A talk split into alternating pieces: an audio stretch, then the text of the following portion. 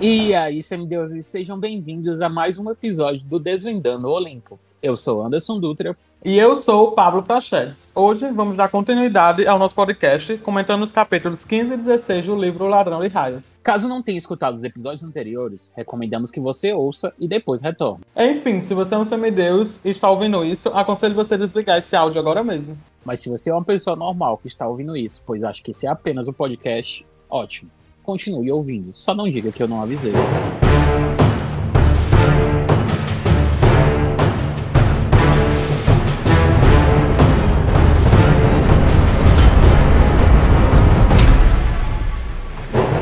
Hoje a gente tem um agradecimento mais especial à nossa editora, a editora Intrínseca, que é responsável pela publicação dos livros do Rick Riordan no Brasil, fez uma divulgação do nosso podcast no seu Twitter e a gente ficou muito feliz e nós estamos muito agradecidos por ela ajudar a gente nesse início do nosso projeto. Queremos agradecer também as pessoas que continuam nos ouvindo e nos apoiando nas redes sociais e comentando com a gente o que está achando do podcast.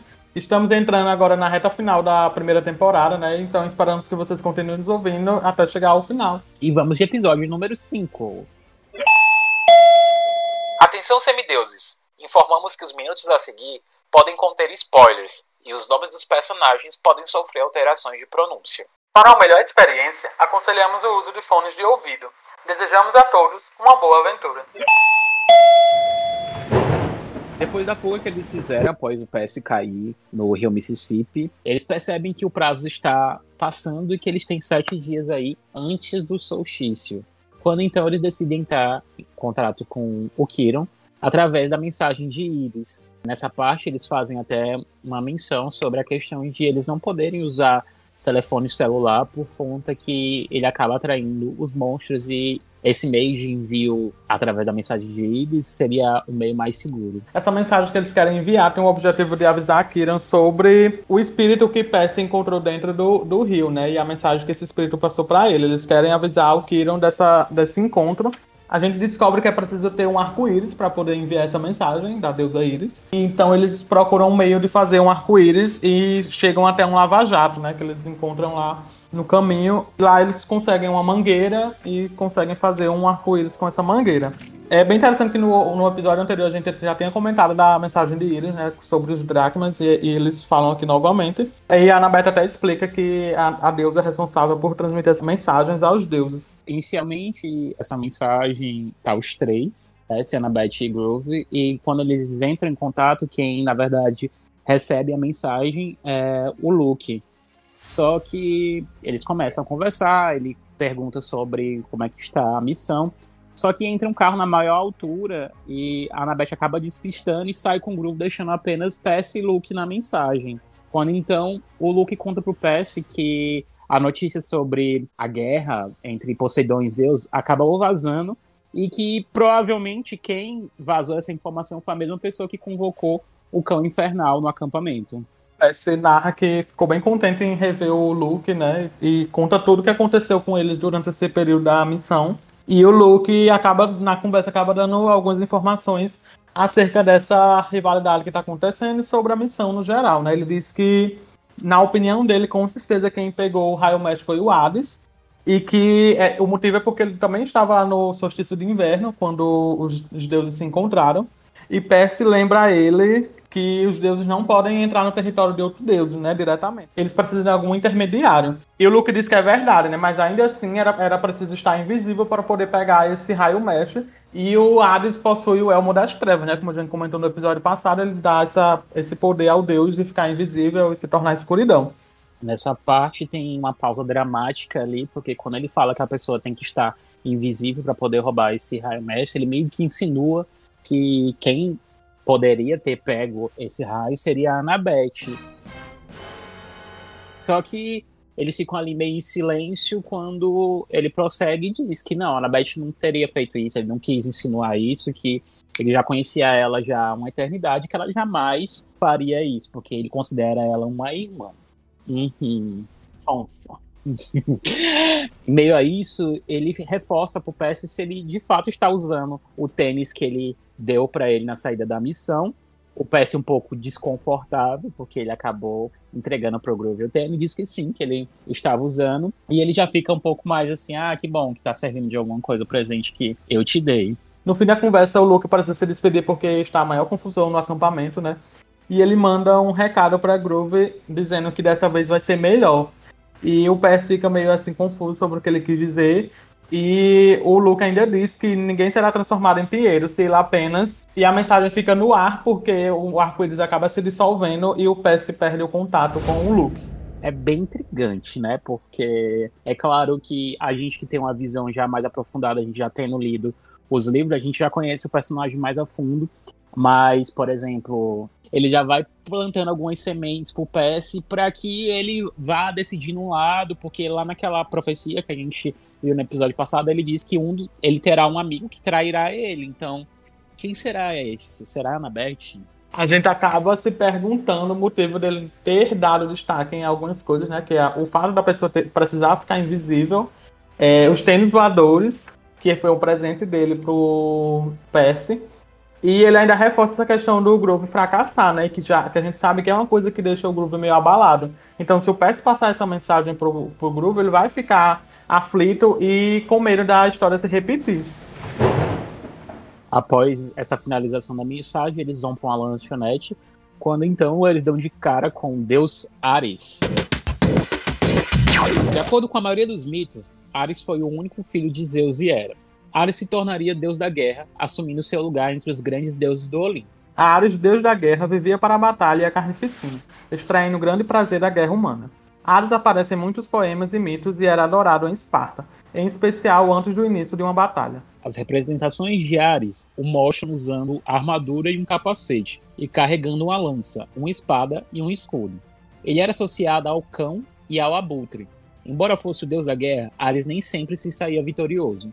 Ares foi geralmente diminuído em nome da sua meio-irmã, Atena, que, embora fosse deusa da guerra, a posição de Atena era de guerra estratégica, enquanto Ares tendia a ser a violência imprevisível da guerra. É interessante que quando Ares entra no restaurante fica um clima assim totalmente distonteante. É, o PS descreve que um vento quente e seco soprou no ambiente e todos se levantaram como se tivessem hipnotizado. O Ares levanta a mão com desdém e todos se sentam. Nessa cena a gente ainda não, não sabe que é o Ares. Ele conversando com a garçonete acaba ameaçando ela com a faca e a Annabeth diz, diz que ele não pode fazer isso. E ele diz que pode fazer qualquer coisa porque ali é os Estados Unidos. Basicamente ele diz isso. E o fato dele andar armado e, e demonstrar essa sua tendência à violência em público, sem medo de nada, é bastante interessante porque acaba se relacionando com a vivência dos cidadãos dos Estados Unidos, né? Que pelo porte de armas lá ser mais brando, o Ares aqui acaba sendo um reflexo desse armamentismo americano. Exatamente. E eles ali conversando, a gente acaba percebendo que o PS desperta uma raiva muito grande. E isso tudo é ocasionado justamente pela presença do Deus Ares. Quando então ele oferece uma missão para eles em troca de uma carona para Los Angeles. Ares menciona que havia deixado o seu escudo num parque aquático abandonado na cidade, que ele estava ali no meio de um encontro com a namorada dele e acabou ficando perdido lá e ele queria que os semideuses recuperassem esse escudo para ele. O PS, é, com essa raiva desperta pela presença de Ares, acaba negando a missão e diz que já tem uma missão que seria recuperar o raio. O Ares diz que já sabe tudo sobre essa missão e acaba revelando que ele que suspeitou inicialmente de Hades, né, que teria roubado o Raio Mestre. Então a suspeita de Hades ter roubado o Raio Mestre acabou partindo de Ares, que usando suas influências, né, tipo, do deus da guerra, ele quer que exista uma guerra. Então ele acabou disparando essa informação para causar essa guerra. É, ele menciona que caso ele Percy retorne com o escudo, ele talvez lhe contaria algo sobre sua mãe. É, nessa parte que o Percy fica assim bem entusiasmado, instigado sobre realmente ir em prol de conseguir essa informação tão preciosa para ele. Partindo então para essa missão, eles vão para um parque de diversões chamado Aqualândia, e eles percebem que é um local assim bem tenebroso. Aparentemente é um local abandonado, com vários escorregadores, tubos e canos, como se ele tivesse desativado. Isso acaba aparentando ser um parque abandonado. Na chegada desse parque e descobrindo a situação né, de abandono, o Percy acaba questionando por que o Ares levaria alguém a um encontro naquele parque tão abandonado e tão impropício a um encontro. É, nessa parte, a Annabeth acaba pedindo pra ele ter um pouco mais de respeito, porque a namorada de Ares era um pouco temperamental. O Percy acaba descontraindo, perguntando se a namorada do Deus era Equidna, né? E o Grover pega e diz que não, que a namorada dele seria a deusa do amor, a deusa Afrodite. Percy questiona sobre a Afrodite ser casada com Hefesto, né? Que no, nos contos ele, eles são casados. O Grover responde, dá, tipo assim, pros deuses tanto faz, né? Eles fazem o que querem. E essa traição já é bastante conhecida dentro da mitologia. E a Anabeta até comenta que é uma fofoca bem antiga, assim, que o Pet não sabe, mas é uma fofoca bem antiga, que é da traição e desse caso amoroso deles dois. É interessante essa relação de, desses dois deuses, porque acaba sendo um oposto do outro, né? O deus do amor e o deus da guerra. E a Anabeta acaba comentando que a Afrodite não tinha muito interesse em pessoas inteligentes, que seria o Hefesto no caso, e ela se atraía mais pela essa questão selvagem do Ares. Após é, esses comentários sobre Hefesto e Afrodite, eles avistam o túnel do amor quando Percy observa que lá no fundo é, tem um círculo polido de bronze que seria o escudo de Ares.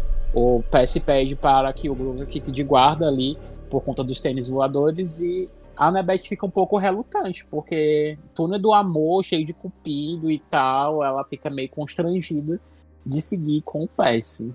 Ela fica até com medo de alguém ver eles dois ali dentro, num, no que seria um passeio romântico, né?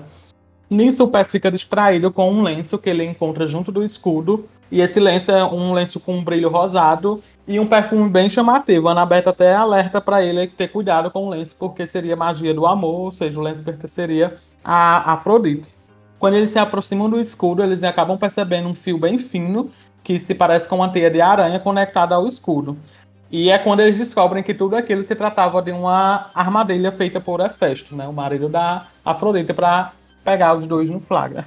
É, nesse momento, as estátuas de Cupido que tinham ali no parque começam a disparar uma na outra, quando da cabeça dos Cupidos, de repente, começam a surgir câmeras, luzes por toda parte, e eles percebem que eles estão sendo televisionados pro Olimpo. Eles começam a fugir quando eles vão chegando a bordo, uma fileira de espelhos se abre e milhares de aranhas metálicas começam a atacar eles. E a Annabeth fica em desespero, apavorada. E as aranhas não param de surgir, cuspindo fios de metal para poder amarrar eles pelas pernas. Rex acaba pedindo pro Groove ligar o brinquedo de água e novamente utiliza seus poderes, né? Aquele diz que fecha os olhos e as ondas do rio Mississippi começam a correr por ele. Ele sente a, a, o poder das ondas e tenta imaginar que estava arrastando o oceano para o parque.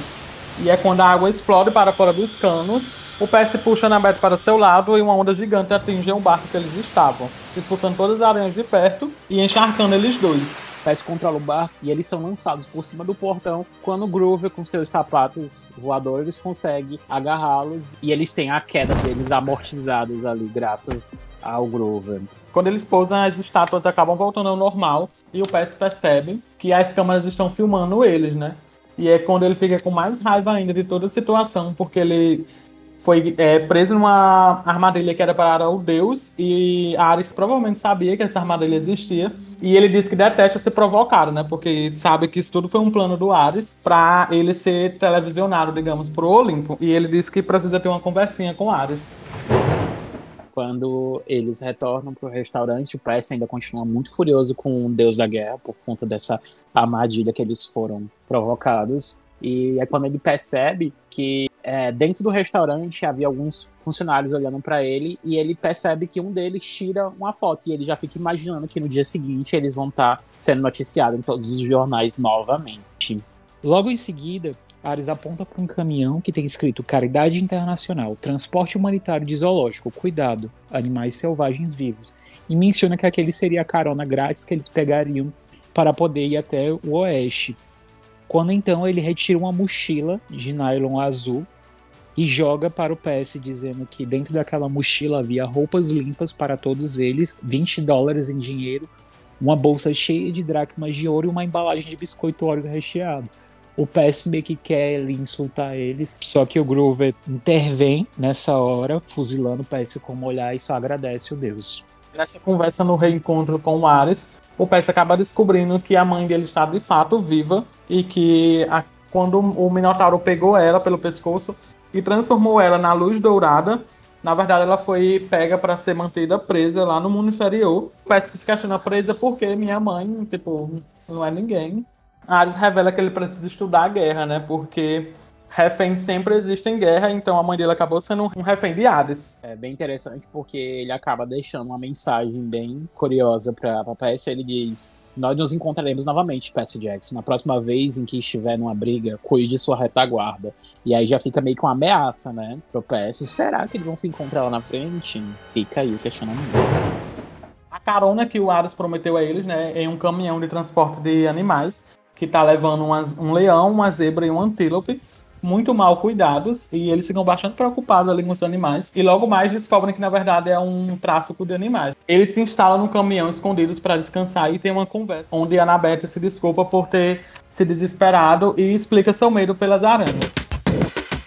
Aracne Princesa de Colofon, da Lídia, era tão hábil na arte de tecer que a própria Atena não podia competir com ela. Quando lhe mostraram um lenço em que Aracne havia tecido ilustrações de romances olímpicos, a deusa tratou de buscar minuciosamente algum defeito e, não encontrando nenhum, destroçou o pano numa explosão de ira vingativa.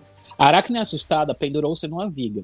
Atena converteu-a numa aranha, o inseto que mais odiava, e transformou a corda numa teia de aranha, pela qual Aracne subiu para se salvar. Nessa conversa a gente acaba descobrindo um motivo, né, que seria essa rivalidade entre Aracne e a sua mãe, Atena. E a Anabeth explica que até hoje as aranhas, que são os filhos de Aracne, perseguem os filhos de, de Atena. Por isso que ela tem tanto medo de aranha. Prosseguindo a conversa, o Percy é questionado pelo Groove e Annabeth sobre a conversa que ele teve com Luke.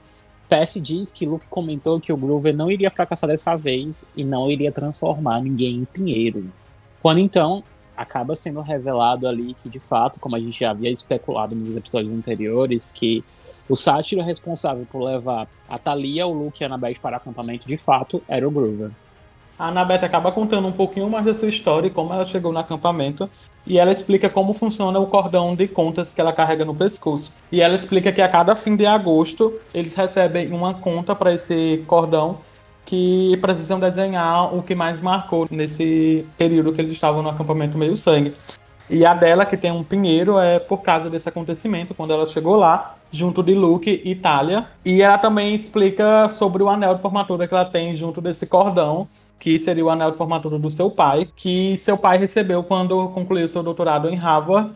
Ele ganhou o anel de Atena, no caso e disse que o pai dela enviou para ela como uma forma de pedir desculpa, né, pelo que aconteceu, por ela ter fugido, etc. E ela voltou para casa, só que não teve uma experiência muito boa e acabou voltando para o acampamento meio sangue porque não aguentava ficar naquela situação familiar onde ela era vista como um monstro. É bem instigante essa parte porque a gente demonstra um pesar muito grande da Annabeth porque fora ela, o pai dela ter essa saudade dela, quando ela ia para casa, vários monstros atacavam não só ela, mas também os seus irmãos, que no caso filhos do seu pai com a madrasta dela. Então acaba que virou uma confusão muito grande dentro da família e ela optou continuar mesmo no acampamento, pelo menos assim ela não demonstrava perigo para ninguém de sua família. Meio a isso, o Pé se questiona sobre a guerra para Annabeth, né? Que se de fato existisse uma guerra, se Atena ficaria do lado do Poseidon ou não. Mas a Annabeth acaba demonstrando em mais um momento fofo do nosso OTP, dizendo que, claro que se mesmo se a Atena ficasse contra Poseidon, ela iria ficar do lado do Pés porque ele era amigo dela. Onde? Após essa conversa, eles acabam indo dormir porque já está bastante tarde. E o Percy tem um novo pesadelo para a visão. Neste pesadelo, o Percy acaba sendo forçado a fazer um teste usando uma camisa de força. E é quando ele olha para a carteira ao lado dele e vê uma menina sentada que também usava essa camisa de força e que de algum modo ele sabia que era a Talia, né, a filha de Zeus. Ela se debate na camisa de força e dispara para ele que um deles precisava sair daquele lugar. Percy concorda e diz que irá voltar para a caverna e dizer o que pensava na cara de Hades. Nisso a camisa de força se dissolve e acaba libertando o Percy, e a voz do professor muda até ficar fria e maligna, ecoando das profundezas de um grande abismo. Percy Jackson disse: Sim, a troca foi bem. Estou vendo. O PS estava novamente na caverna escura, com os espíritos dos mortos flutuando à sua volta. De dentro desse poço, o monstro falava, mas não se dirigia diretamente a ele. O seu poder de sua voz parecia dirigir-se a outro lugar. Quando então PS nota que ele está conversando com outro alguém. A voz maligna acaba perguntando, e ele não suspeita de nada. E outra voz que o PS acaba reconhecendo, mas não tem certeza, responde: Nada, meu senhor. Ele é tão ignorante quanto o resto. Na verdade, meu senhor, o trapaceiro lhe foi muito bem aplicado. Mas aquilo foi de fato necessário? Eu poderia ter trazido o que roubei diretamente para o senhor. Olha, então o monstro responde: Você, você já mostrou os seus limites. Teria falhado completamente sem minha intervenção. Por favor, pequeno servo.